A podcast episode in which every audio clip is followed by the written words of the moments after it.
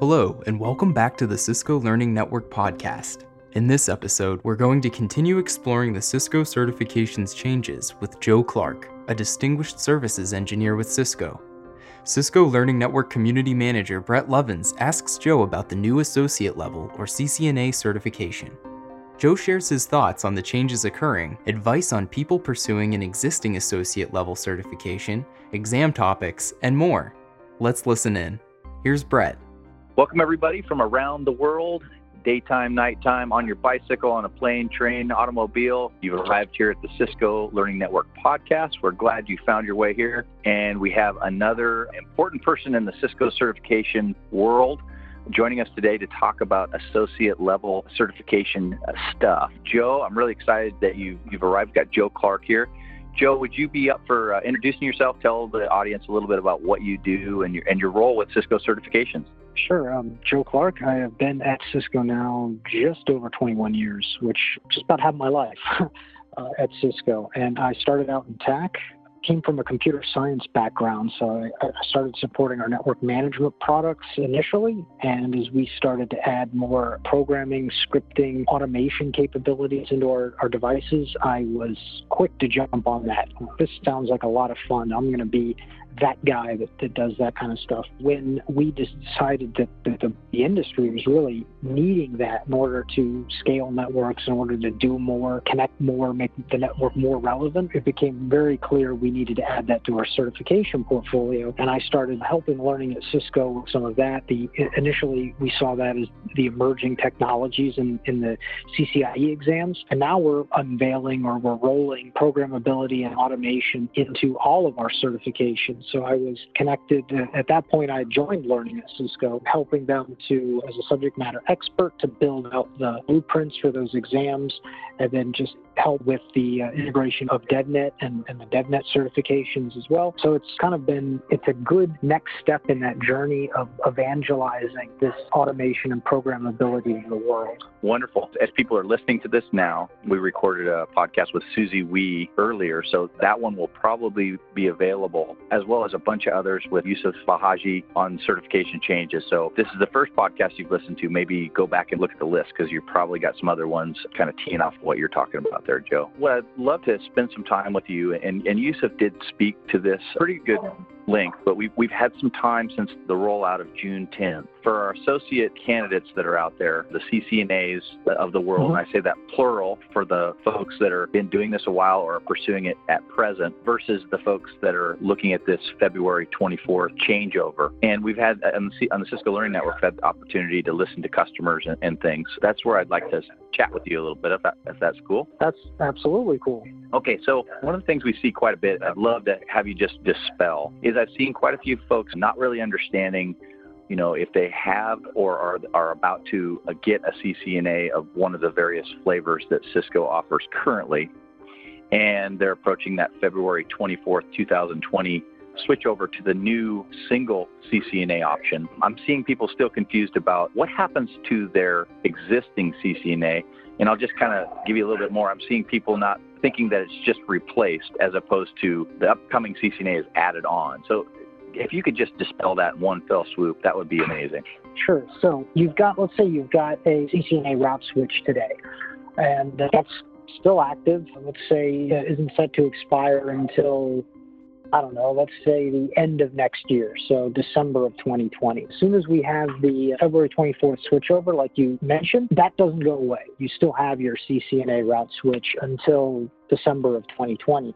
But what you will also have on that February 24th day is the new CCNA. So the new CCNA product, you will get that as well. And that then is what you will be able to recertify. So you, you keep your existing credential until such time as it would naturally expire, and you get the new CCNA certification, and that then beyond February 24th, that is what can be recertified using the testing or using now uh, continuing education. Exactly. Well, um, uh, yeah. So you spoke to that directly, and I appreciate that, Joe. So, and, and I'll just sort of add on to that then. So, so the client or the customer candidate that's out there that's been pursuing or has been considering pursuing, say, CCNA security or, or as you point out, CCNA route switch, and they're thinking, well, n- now that you've said that, okay, so now I've got both certifications doesn't it make sense to go ahead and finish that certification path that they're on now or beginning? Because at the time that we're talking here, we're really looking at seven or eight months until that swap over, which is really a lot of time. Yeah. So we got that uh, question quite a lot at Cisco Live. What, what should I do now? And our advice was just go, get it done. Chances are you've been studying for it, especially if you're in flight, because today the CCNAs require multiple exams. You've probably already been prepping. So we were saying just go and Get it? We're not trying to take away any of your accomplishment on February 24th. So I mentioned certification. What happens to your certification? The other thing that you'll get as part of that switchover is what we're calling training badges that will represent the additional skills you acquired when you went for, you mentioned CCNA security, and I CCNA route switch even. Those 200 level training badges will indicate that those are the additional skills that you assert that you possess because you certified in those various CCNA tracks that exist today. So again, we do not want to take away the accomplishments or take away the ability for you to assert that you have done or you know these particular areas. And so I would just say keep going, go towards your CCNA, especially if you're CCENT, CCENT right now, if you're halfway through, you've done the ICND 1, finish that ICND 2 before the switchover, and then you will be migrated transparently and be given the new CCNA certification, and as I mentioned, those, those training badges as well. So the candidate we're talking about or sort of painting a picture of, they're in the career, their their career world, they're either employed or looking for work and they have their LinkedIn profile where they're, you know, proudly displaying their validation of skills via Cisco certification passes, and they would show CCNA route switch and CCNA. Well, at that uh, February 24 cut across, and that would be, you know, all lined up right there on that page, correct? Right. That would be the initial. And the route switch, as I mentioned, or security or, or, whatever the current CCNA that you have, those are valid until they would naturally expire. And then at that time, the recertification process, you'll recertify the new CCNA, that single CCNA product. The other thing that you get, and you mentioned LinkedIn, the other thing that you'll be able to showcase there are these training badges, level 200 for the CCNA. You will also get them as part of this migration process, and you can also highlight them to say that you have the security skill, collaboration, route switch, associate level skills as well. Awesome. Yep. Okay. Great. So hopefully everybody heard that, and uh, you'll let others around you know that that's sort of the way this is going to work. And so if you're in flight, consider continuing forward and just understand that at February 24th, you will not lose your certifications. They will just continue forward with the addition of the upcoming CCNA, and then your recertification choices in the future will be around that new CCNA, correct? Correct. Okay, Very great. Well I try. I've been around for some certification refreshes in the past, and we do get some chatter on the Cisco Learning Network about this one. Where let's just take another example of the CCNA security candidate, and they're starting to get prepared to. Okay, I'm in the middle of this. I'm studying. I'm getting close. So I'm, I'm adding all these skills, all this knowledge that's at present aligned to the existing CCNA security blueprint. But I see and I bring up the new CCNA, and I see that the blueprint is different, of course. And mm-hmm. I am trying to basically hold the two blueprints up and get a feel for what has moved where. I don't know how well you know each of the tracks or the blueprints, Joe, but are there any that just jump out at you? Oh, let's just take route switch that have basically been more or less retired, or some that potentially have been moved up to CCNP into enterprise or one of the other professional level blueprints. Any any guidance you can give on people to understand that the different pieces and where they've moved?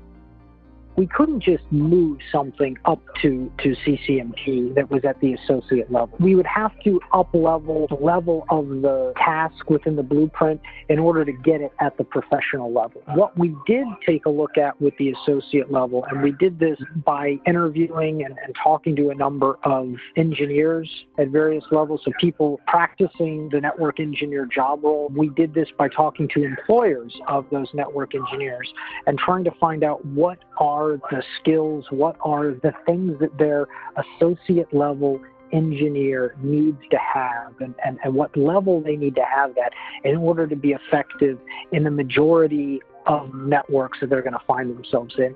And that's what led to how we shaped the new CCNA. And a lot of what came out of that was they need to know levels of, of routing and switching, but they don't need to know all of the different routing protocols, let's say, but they need to understand the nature of static routes and of dynamic routing. And we went with OSPF as the dynamic routing protocol there. The other thing that really stood out was security. An associate level engineer needs to have an understanding of security across multiple different areas of the network. And so you, you'll see if you bring up the, the new CCNA blueprint, there's a whole section on security that goes into the, the wired physical infrastructure security as well as some elements of wireless security. Because if you look around most of the network you're going to find yourselves in, you're going to be, from a, a, user standpoint, connecting via wireless. We're not hung around walls uh, as much anymore plugging in cables. So we, we needed to add that dimension as well. And the other thing that we wanted to make sure that we're starting to emphasize, back to my introduction, is elements of, of the automation and the programmability. Now, at the associate level, we're not expecting people to be able to just go out there and start writing, say, Python scripts and, and automating or changes. But chances are you're going to get a job in a company in, in area of IT, and they're going to be today looking at some form of automation some level, whether or not they're rolling their own or they're using off the shelf software, they're going to be doing some of that because that's how they scale their deployments, that's how they scale their operations and monitoring. And so we wanted the associate to be familiar with the concepts some of those off the shelf solutions just so they wouldn't be apprehensive if they started hearing these terms or saw that this is the direction that their organization is taking. As that associate level candidate, they have that broader understanding. They're able to look into different areas, different facets of the network, build experience there, figure out what they like to do, figure out what the organization needs them to do, and then they start to get more specialized as they move up in their certification journey,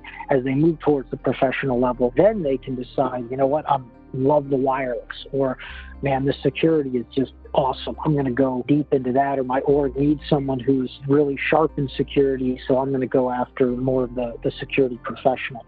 So that's how we started to shape the, the new certification journey and tell that certification story.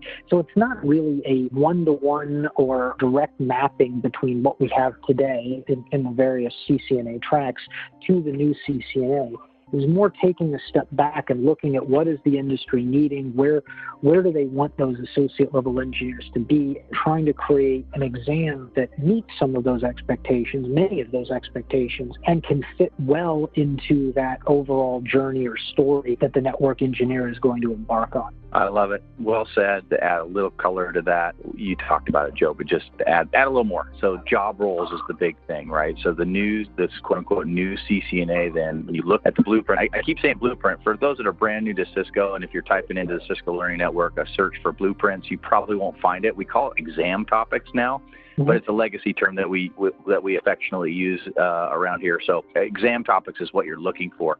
But anyway, yep for that associate level person who's walking the halls at, at a job or looking for work, that employer then is going to be able to know that this person is a bit more of a Swiss Army knife. Is that a fair metaphor? They're they're going to know uh, basics on even more things than than was in the past. Is that fair? That's fair. Yeah, that's a that's a good analogy.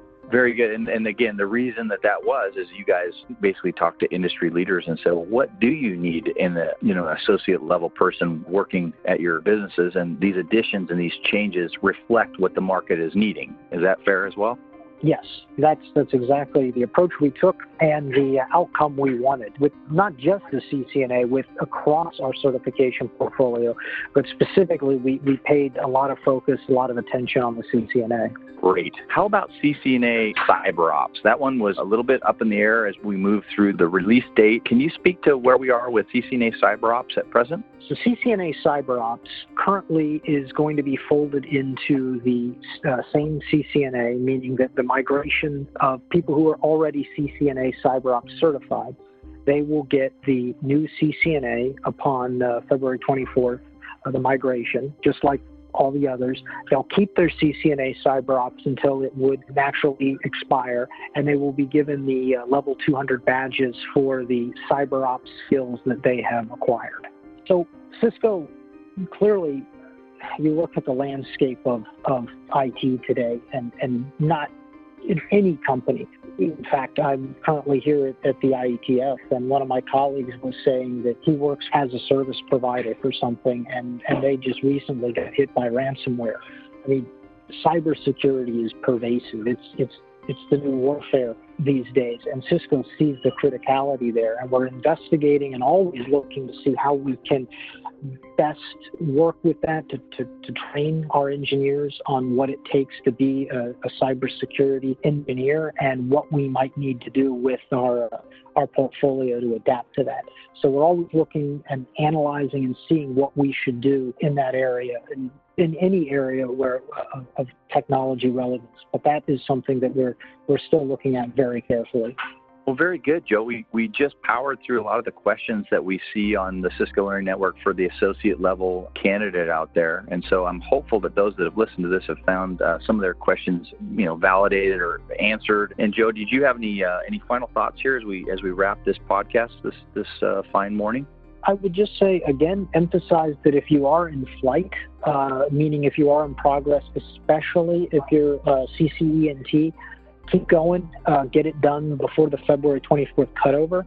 The other thing is, and and this is really exciting. I, am personally a CCIE, so I've, ha- I've had the ability to benefit from this. Uh, what we're also doing starting on February 24th is opening up the CCNA and the CCNP, but for the associate, opening up the CCNA so that they can recertify with continuing education.